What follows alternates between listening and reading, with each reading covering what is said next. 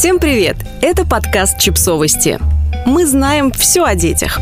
Как научить ребенка отвечать на навязчивые подколы? Советы одной мамы. Поддразнивание очень часто может принять неприятные формы. Никому из нас не понравится, если его или ее регулярно будут высмеивать друзья или коллеги. Точно так же это не нравится и нашим детям. Те дошкольники и школьники, кого высмеивают даже в шутку, могут испытывать стресс, становятся более замкнутыми. Со временем безобидные изначально реплики нередко выливаются в полноценный буллинг, а объект издевок становится изгоем в классе или другой социальной группе. Марита, мама из США, тоже столкнулась с проблемой оскорбительных подколов в адрес своей дочери. Желая оказать малышке помощь, она придумала своего рода карту, которая научит реагировать на обидные выходки со стороны других детей. Карта мгновенно обрела популярность и разошлась по американскому сегменту интернета. Мы перевели ее для вас и ваших детей.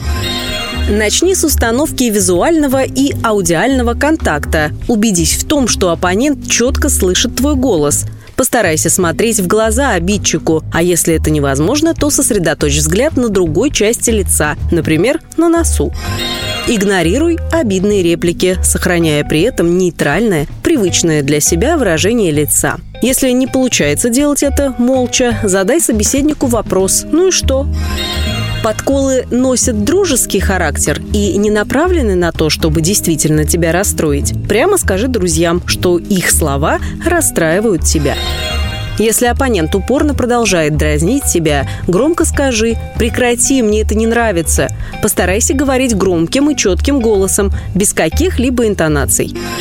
Очень часто нападки прекращаются, если о них узнает воспитатель, учитель или другой значимый взрослый. Используя эту возможность, сначала прямо заяви обидчикам, что расскажешь об их поведении взрослому человеку, затем притвори свое намерение в жизнь, если слова не возымели должного эффекта. Нет ничего зазорного в том, чтобы искать помощи у старших, чтобы не говорили задиры.